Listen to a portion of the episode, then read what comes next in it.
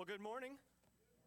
It is great to be back with everybody this morning. Um, if we haven't had the chance to meet, my name is Andy Peterman, and it is my honor and privilege to be able to serve alongside everybody here at this church as the lead pastor. So we just want to welcome you. I know we got a large group of visitors, and just want to let you know that um, it is an honor to have you join us this morning and welcome. Uh, we are going to be in the book of Ecclesiastes. We are finishing up our study that's kind of taken like the last 13 or 14 weeks going through this, and we're going to wrap it up this morning. And if you need a Bible, there's one in the pew back in front of you. The verses will be on the screen as well. And uh, we have technology, so feel free to use your phone. Um, just don't sell anything on Facebook during this time, please. It won't get sold. It's kind of a deal like that or something. But just kidding. Terrible joke. So, um, if you'll join me, we'll open up in a word of prayer and then we will uh, dive into this. So, Father God, we just come before you. And God, I just want to say thank you uh, just uh, for today that we can gather together. And God, that we can gather together under your name. There's so many gatherings going on as it is Memorial Day weekend. And God, there's something special here as we come to be united under the name of Jesus Christ as we come to just grow together in your word and to sing praises to you and to remember the sacrifice that you made for us. And so, God, I just pray that as we wrap up the series on Ecclesiastes, as we look at what your word has to say, please speak through me to hearts that are open to hear and, God, to respond to what you have to say this morning. So, God, we pray all of this in the name of Jesus. Amen. So, I want you to think back kind of to your childhood or younger adult ages because a lot of times during that stage in life, people are just bombarding you with advice. Maybe, you know, we just had graduations, and so people are trying to give you advice on what the best college, Texas, to go to is. Um, you know, they're trying to give you advice on who you should date. They're trying to give you advice on uh, just a myriad of things the careers, the relationships, the friendships, the houses. Should I buy that house? Should I not? And so I, I want to ask you, uh, and just kind of think about it what is the best advice you received? Or, or maybe it's years down the road and it's not the best, but it's that vice that right away pops in your head of, yep, I was told that.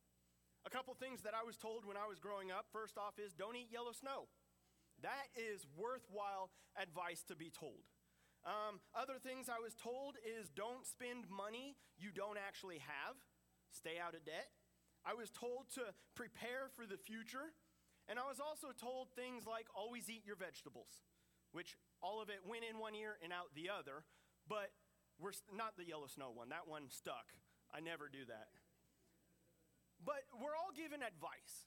And, and a lot of times we look back at our life and we try and think about, man, I wish I would have known not to do that, or I wish I would have known better. And so, again, thinking about your younger self, whatever it is, think five years ago, 10 years ago, a hundred nobody's that old. Um, you know, 60 years ago, what advice would you give to your younger self? What advice, if you could sit down and have coffee with your young adult self or the younger you, what advice would you tell you?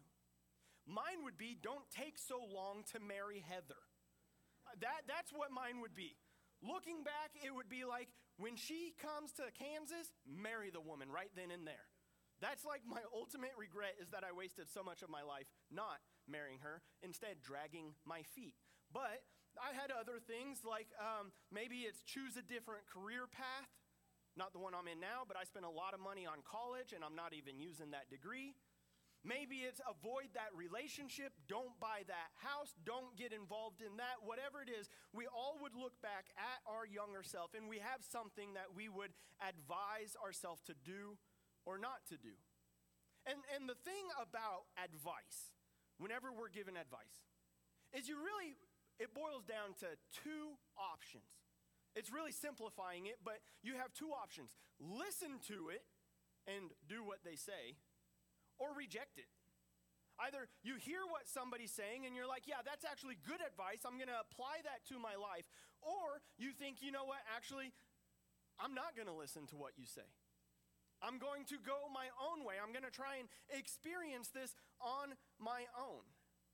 And the reason that we usually either accept or we reject the advice that we're given really sometimes comes down to the source that is giving us that advice, right?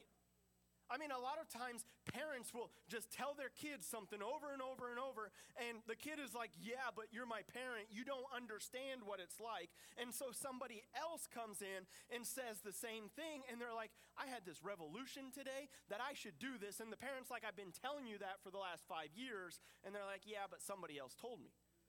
We listen to the advice of some people considering who they are. For example, uh, if I needed financial advice, I'm not going to go to somebody who just went bankrupt. Not the best person to take finance advice from.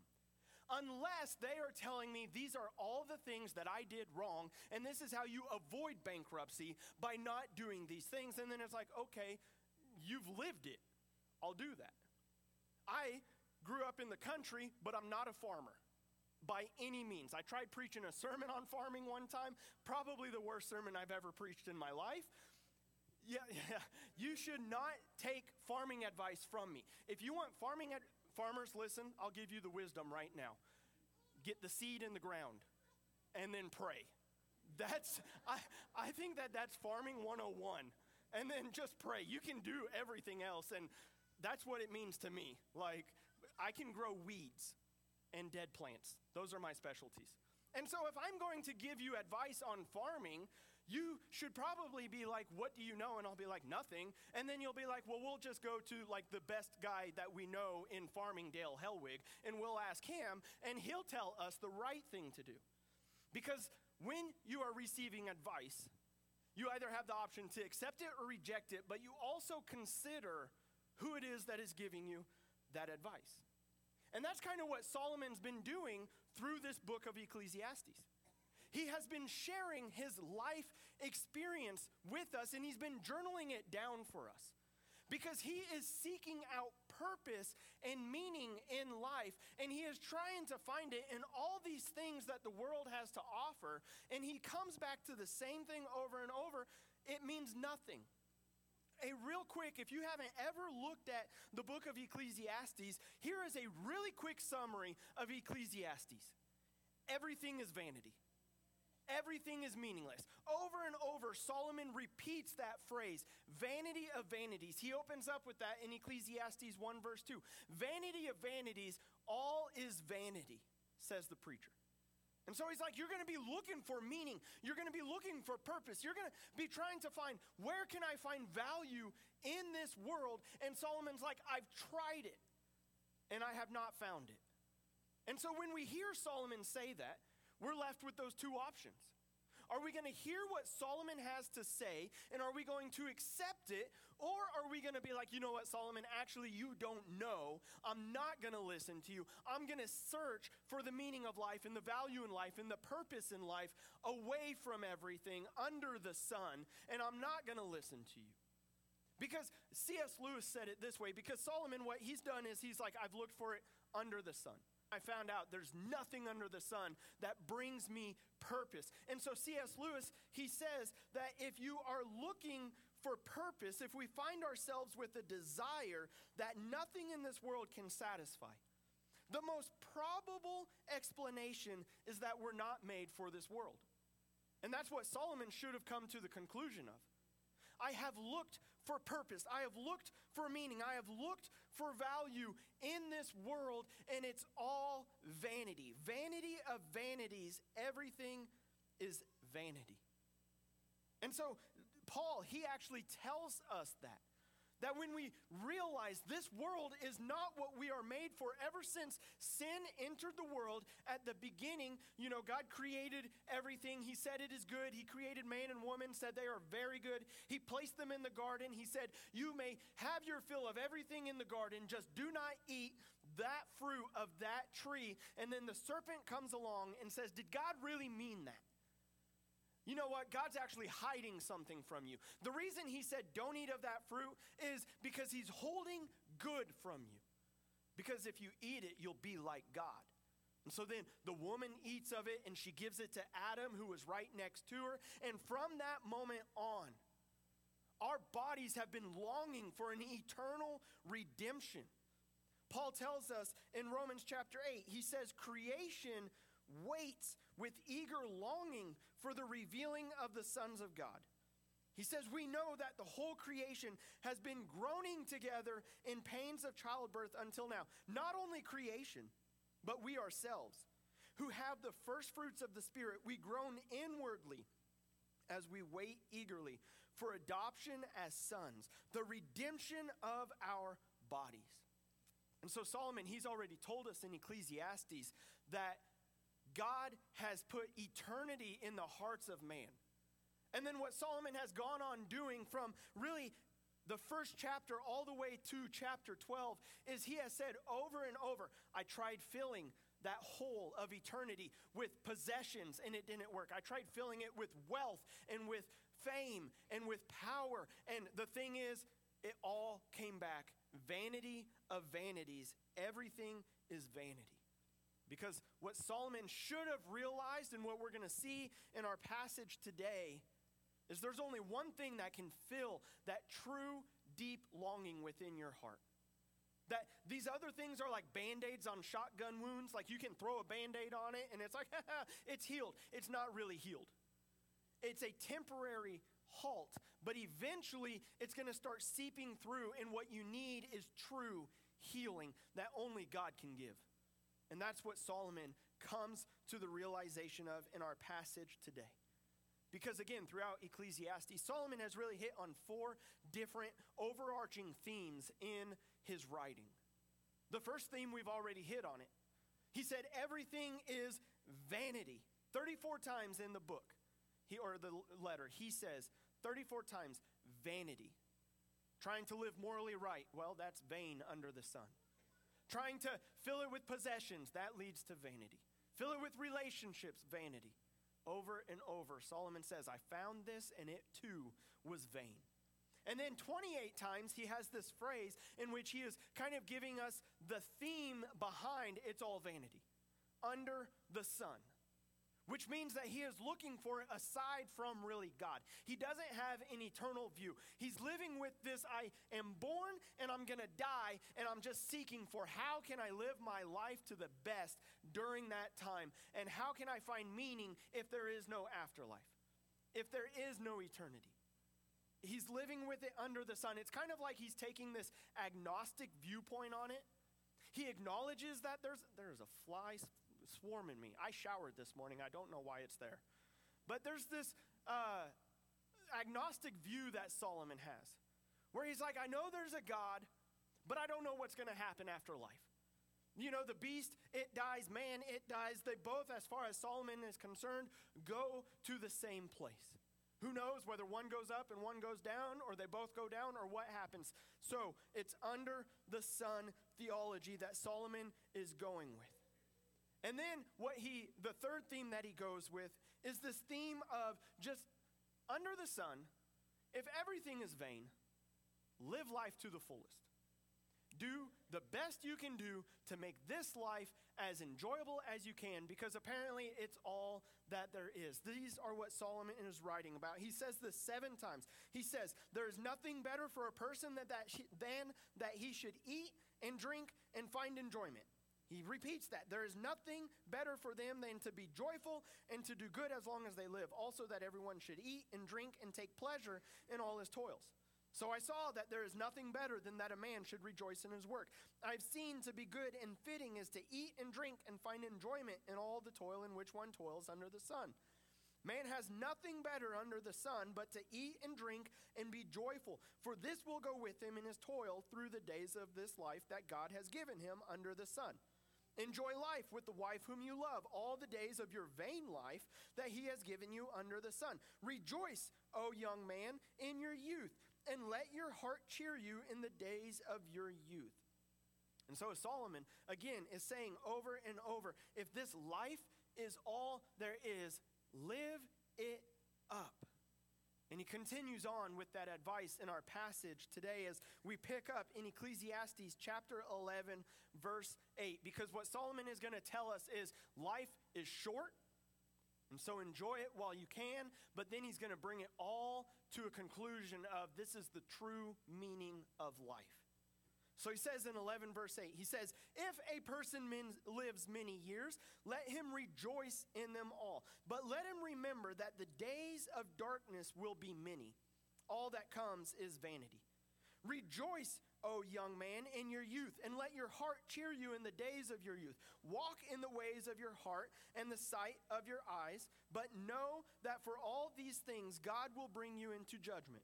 Remove vexation from your heart and put away pain from your body, for youth and dawn of life are vanity. Remember also your Creator in the days of your youth, before the evil day comes and the years draw near, of which you will say, I have no pleasure in them.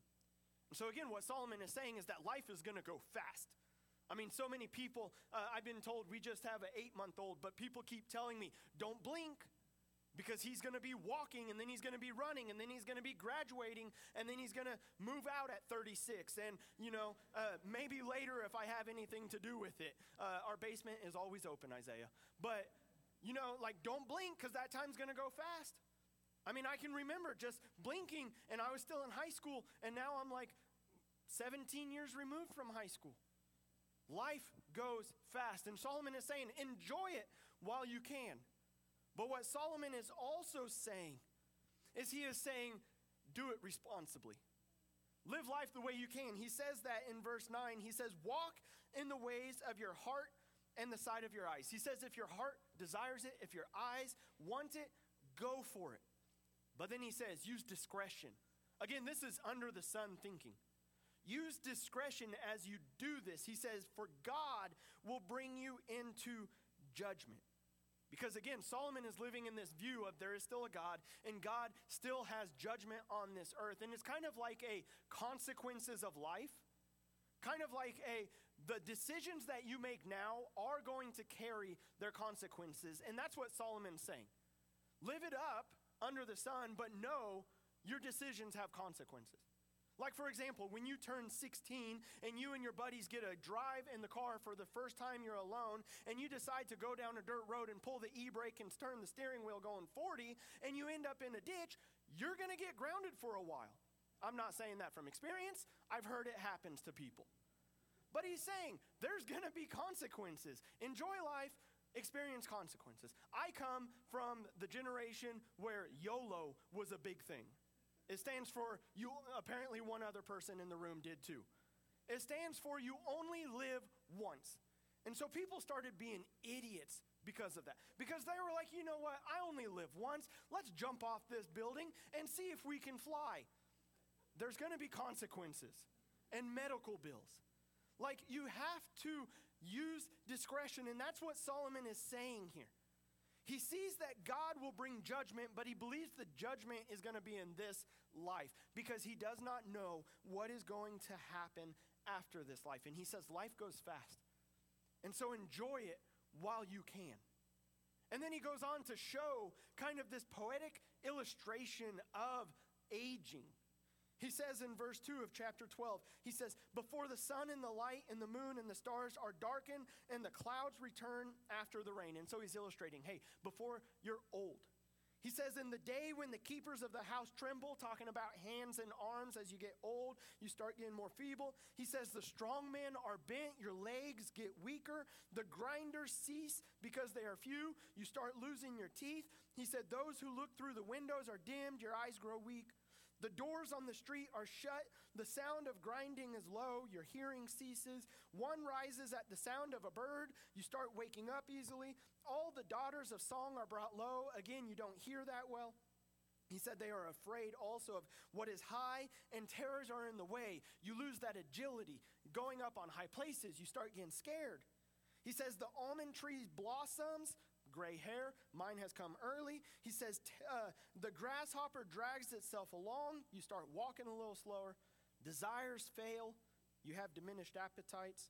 He says, Because man is going to his eternal home, and the mourners go about the streets before the silver cord is snapped, or the golden bowl is broken, or the pitcher is shattered at the fountain, or the wheel is broken at the cistern, and the dust returns to the earth as it was, and the spirit returns to God who gave it. All of those are symbols for before your life ceases. And then again, he wraps it all up here with how he started. He said, It's all vanity. Vanity of vanities, says the preacher. All is vanity. So again, Solomon is telling us if you're going to live with an under the sun theology, aside from there being an eternal life, which there is, but if you want to live as if they're not, he's saying enjoy this life to the best of your ability. I mean, live it up because it's the best you're ever going to have. There's not going to be any enjoyment afterwards. And again, we consider the source. When we look at Solomon and he is like, I did these things. I had possessions. I built like beautiful mansions and gardens, and I had power. I was king of Israel. I had wealth. And we look at Solomon, we're given those two options. Are we going to hear Solomon and say, you know what, Solomon, I'm going to listen to what you said, and I'm going to realize that this earth has nothing that will truly satisfy my desires. And so I must realize, as C.S. Lewis said, I was created for something beyond this world. Or are we going to look at Solomon and say, Solomon, you didn't really live it up? You didn't really experience anything? And say you have like $3 million in your bank account. Solomon's got a trillion. Don't tell me the guy has not lived it up. He tried it way better than we could ever try. And so to say, Solomon, you don't know what it's like to really live under the sun would be like saying to Tom Brady or LeBron James, hey, you guys really don't know how to play basketball or football. It's like, you guys, you're, you're the greatest of all time at your sport, and yet you don't know what it's like. That's what it would be like to tell Solomon. And so then what Solomon does is he says, This is why you should listen to me. He gives us the reason. If you're still like, Well, why, why should I listen to Solomon?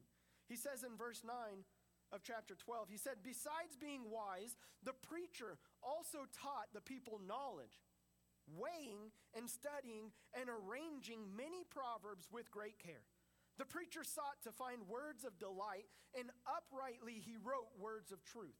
The words of the wise are like goads, and like nails firmly fixed are the collected sayings. They are given by the shepherd. My son, beware of anything beyond these. Of making many books, there is no end, and much study is a weariness of the flesh. And so Solomon is saying this, this is why you should listen to the words of this book and realize everything is vanity. First off, because Solomon is the wisest man to walk on this earth aside from Jesus that he had it all. He had the opportunity to ask God for anything in the world, and he said, I don't want riches, I don't want power, I want wisdom to know how to govern your people. And God gave him wisdom abundantly. Solomon is the wisest man, and he said, Besides being wise, what I did is I considered the words that I shared. I'm not just out there, you know, talking out of my ears or something. I don't know what the saying is, but you know, I'm not just out there like, the only one I can think of is not appropriate, but I'm not out there just talking.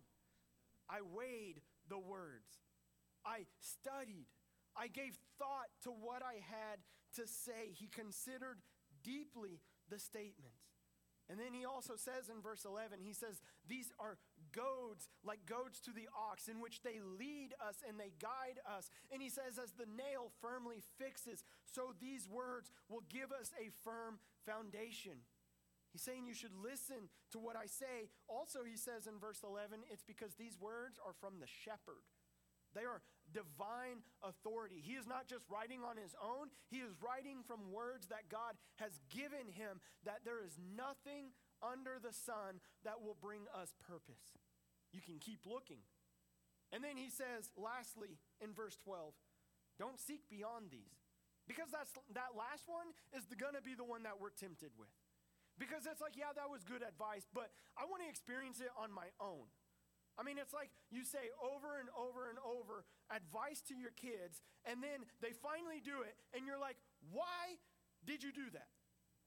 Did you not hear us tell you, if you jump off, you're going to hurt yourself? And they're like, well, yeah, but I wanted to experience it on my own. And I never did that, but I'm sure you guys can relate to that. But it's like, we can hear this, but are we going to apply these words to our hearts. Because again, Solomon knows far better than we could ever know. And his conclusion is the things of this world are all vanity if you seek their meaning under the sun apart from God.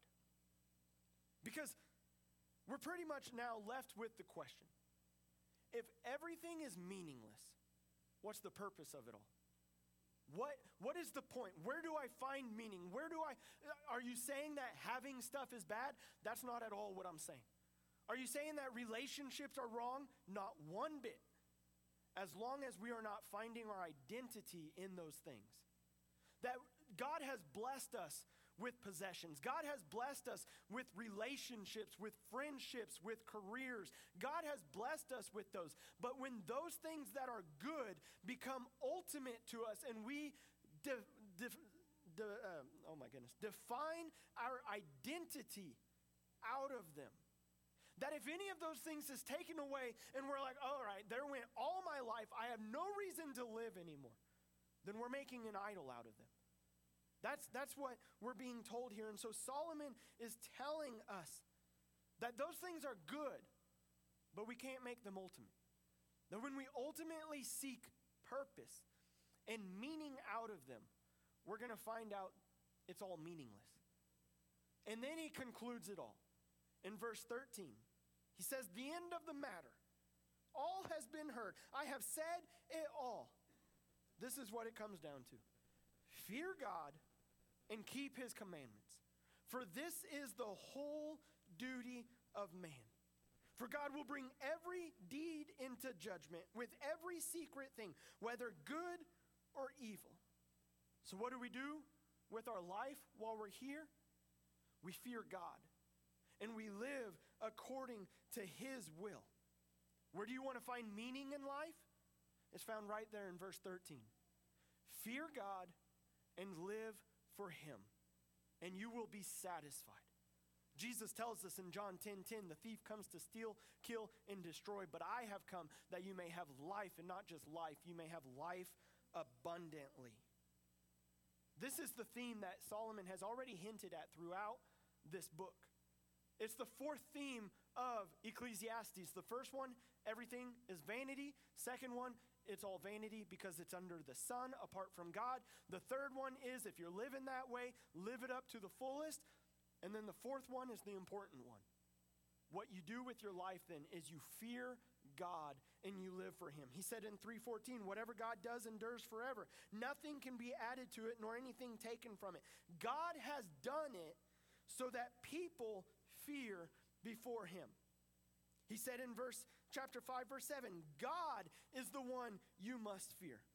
It is good that you should not be overly righteous or wise, and from that withhold not your hand. For the one who fears God shall come out from them both. Though a sinner does an evil a hundred times and prolongs his life, I know that it will be well with those who fear God because they fear before him. But it will not be well with the wicked, neither will he prolong his days like a shadow, because he does not fear before God. And then he just said at the end of the matter, all has been heard. Fear God and keep his commandments, for this is the whole duty of God. That is where you will find purpose. That is where you will find the deep longings of your heart.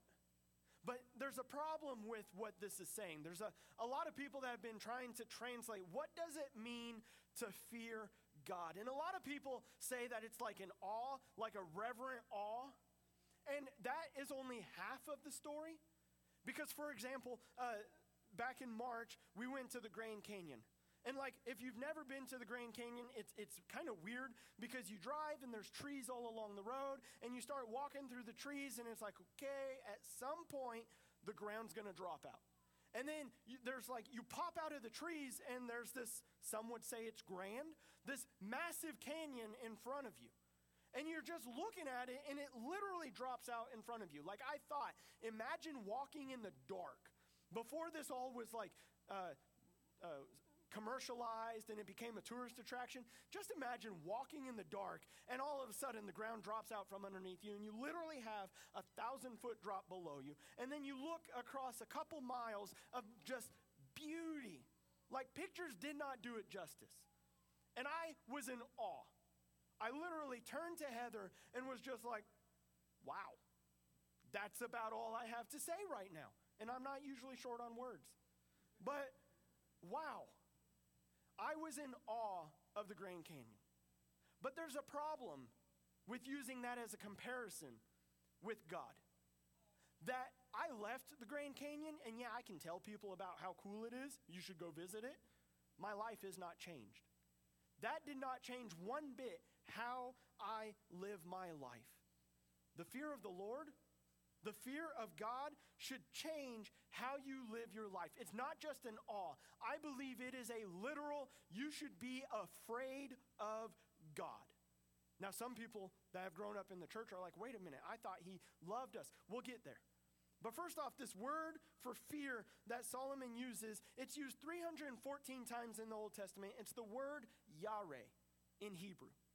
You know how many times that word is translated as awe, as reverential awe? Not once. 188 times it is translated to fear. 78 times it's translated be afraid. 30, 23 times, terrible. Six times, terrible thing. Five times, dreadful. Three times it does say reverence. Two times it says fearful. One time it says a terrible act.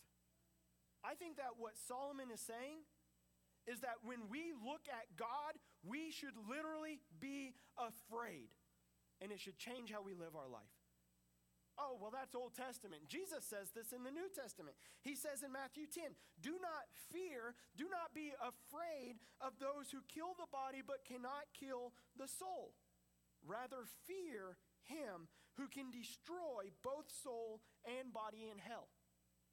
Fear God. Well, why should I be afraid of God? Because he can kill. Not just the body, but what Jesus says is he can kill the body and the soul. If you are an enemy of God, if you are not walking in right relationship with God, there should be a terror in you when you think of how amazing God is, how his per- and even as believers, how perfect his standard is, and that we can't measure up to it. Not some taking advantage of the grace of God so that I can keep sinning and living a life in the flesh and not change my life for Him, but there should be a literal fear of what God can do. Jesus says, Do not fear him who can just kill the body, fear him who can kill the body and the soul in hell, because God can kill. And Solomon even said in 12:14, he will bring every deed into judgment with every secret thing, whether good or evil. That there's going to be a day where our life on this earth ceases and we will stand before the great throne of God and we are going to bring to account everything that we did. And it is going to strike terror in the hearts of those who have been opposed to God. I think this is a problem that even a lot of quote unquote Christians have with God. We do not have a true understanding of the fear of God. Because I don't think that with a true fear of God, you can have a true understanding of God. I saw this picture this week and it, it made me think, man, that, that's how a lot of people view God. Because the Bible tells us over and over that, that God is like a lion. And so it's like, okay, a lion's a scary thing until you think a lion looks like that. And I feel like, honestly, a lot of people have that view of God. He's a lion, but he's this goofy, dumb, not, not to be afraid of, but more like a cuddly little cat. That lion was gifted to King Frederick I of Sweden in 1731, one of the first lions to ever arrive in Scandinavia. The lion passed away shortly after it arrived. It was given to a taxidermist. The only problem is the taxidermist had never seen a lion before. And so he was just like, okay, I think it looks like that. He's way wrong. And so, you know, if imagine being out in the wild and encountering something that looks at you like that. That's like a mix between a dog and my teddy bear. Like, it, it's just that. But a lot of people, who don't know who God truly is think he's that. Oh, I don't think God would ever be mad. I, I think God loves me just as I am, accepts me just as I am, and allows me to live just as I am. He's not calling me to a life change. The fear of God would actually have a true understanding of what a lion looks like. It looks more like this It looks more like a lion charging after you. This one was taken by a photographer named Sahid, who he was on a safari and he saw this lion and he thought, you know what? I'm going to get out of the Jeep. I'm going to sit down on the ground and I'm going to take a picture of this lion. As the lion started to charge him, and it got 10 feet from him, and he's still snapping away, before he jumps back in the Jeep and has to apologize to everybody for the smell that is now coming because he just did something, because he was scared, because he had a proper fear of a lion. He saw what a lion is truly capable of. When you have the proper view of God, you will have a proper view of proper fear of God. Because without the proper view of God, you won't have the proper fear of God. And therefore, you won't truly be living for the one true God. This is who Jesus truly is. So often we have him being this meek and mild and timid and almost this like super effeminate Jesus who just begs people to do stuff.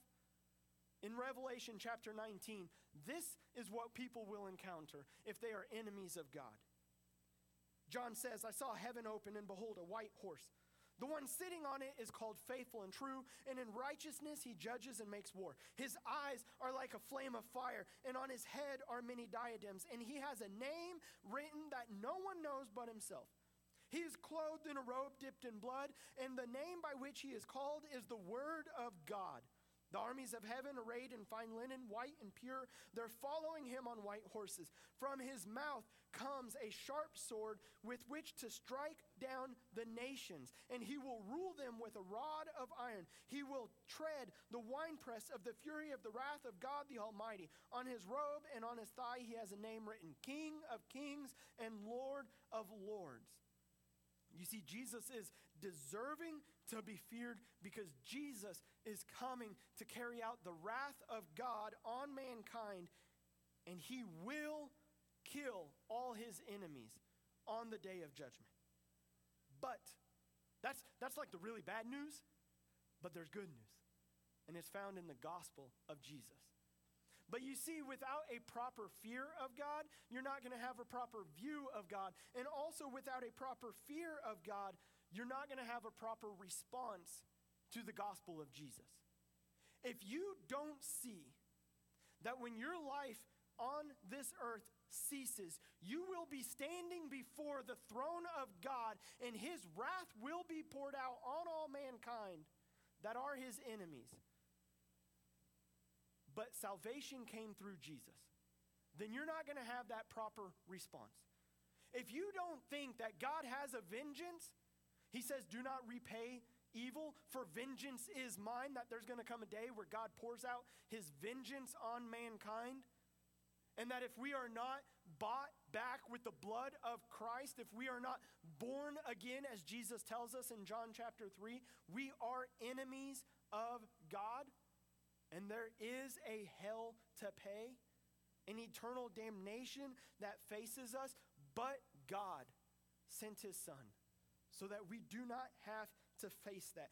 Jesus tells us through Paul, all have sinned and fallen short of the glory of God. For the wages of sin is death. Every single one of us is deserving, myself included, deserving of eternal hell.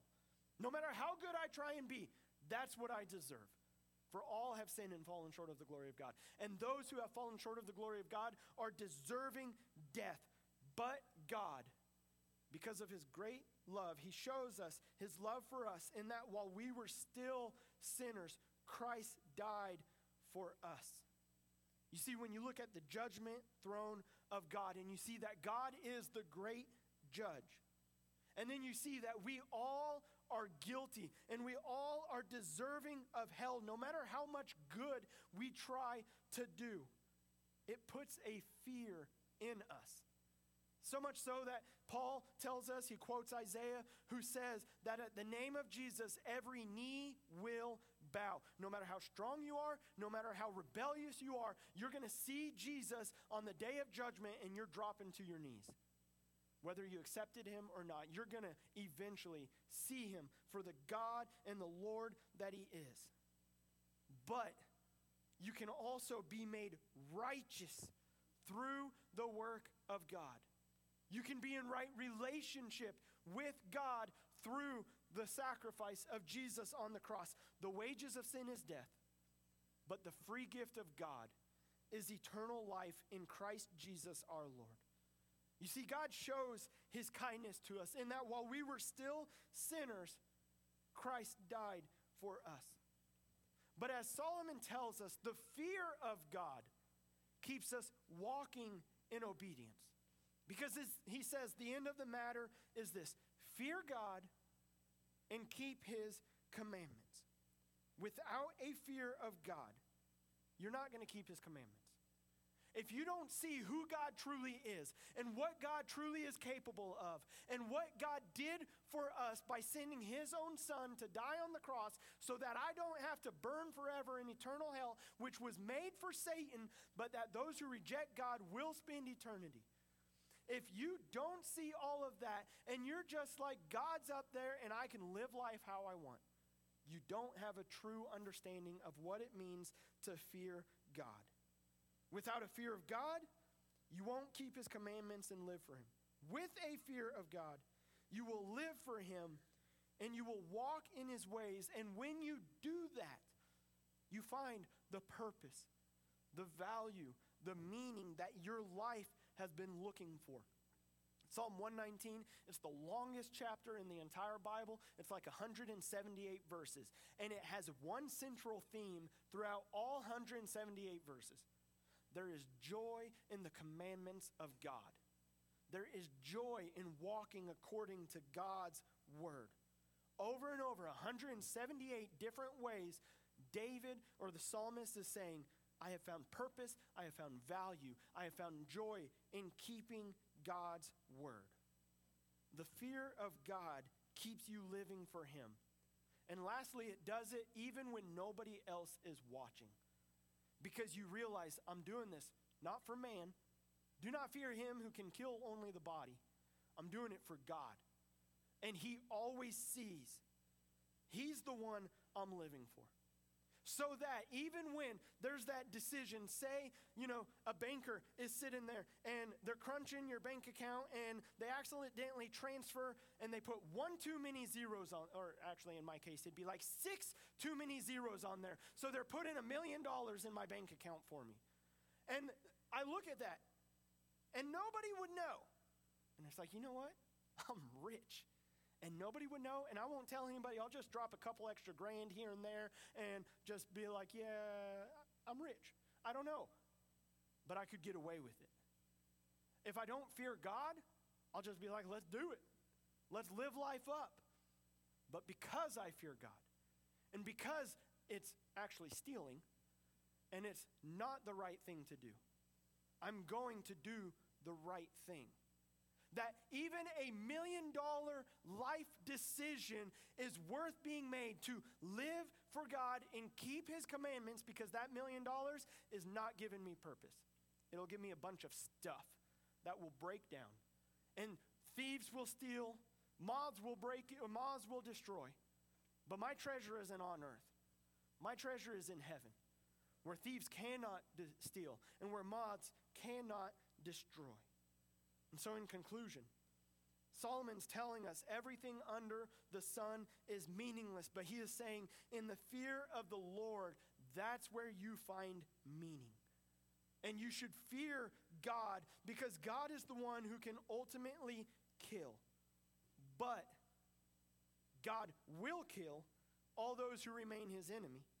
But Jesus died so that we could become his children. And he died for because he died for us, we live for him. God can and will kill everyone, but he gave his only son so that I don't have to die.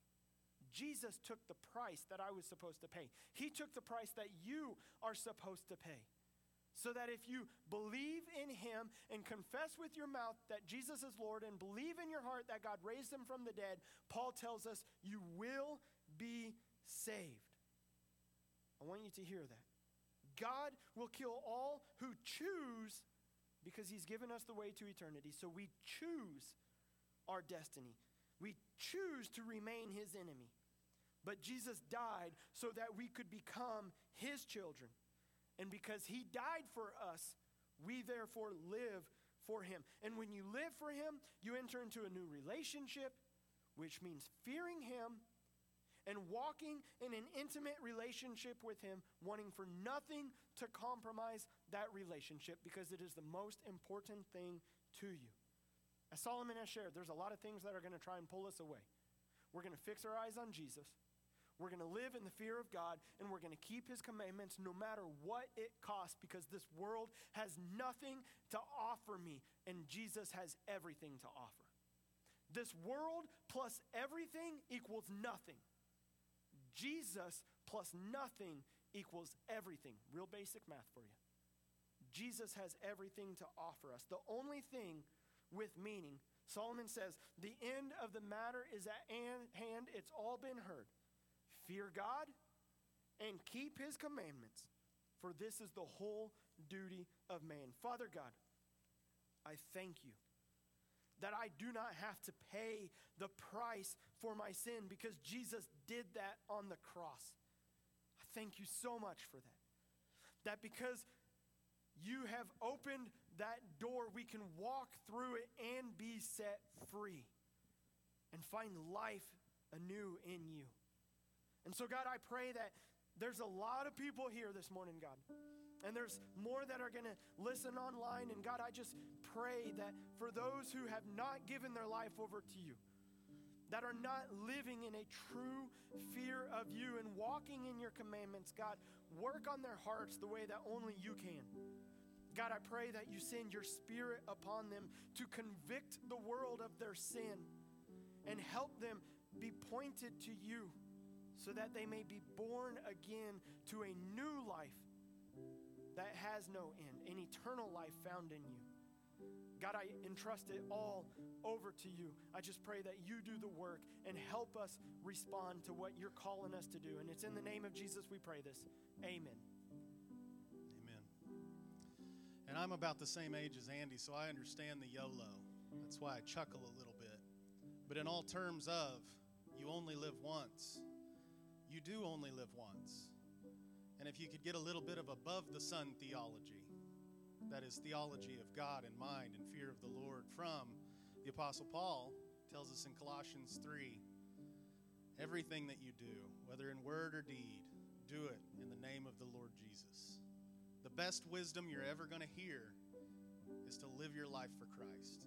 You have an opportunity to do that this morning as we stand and sing number 409.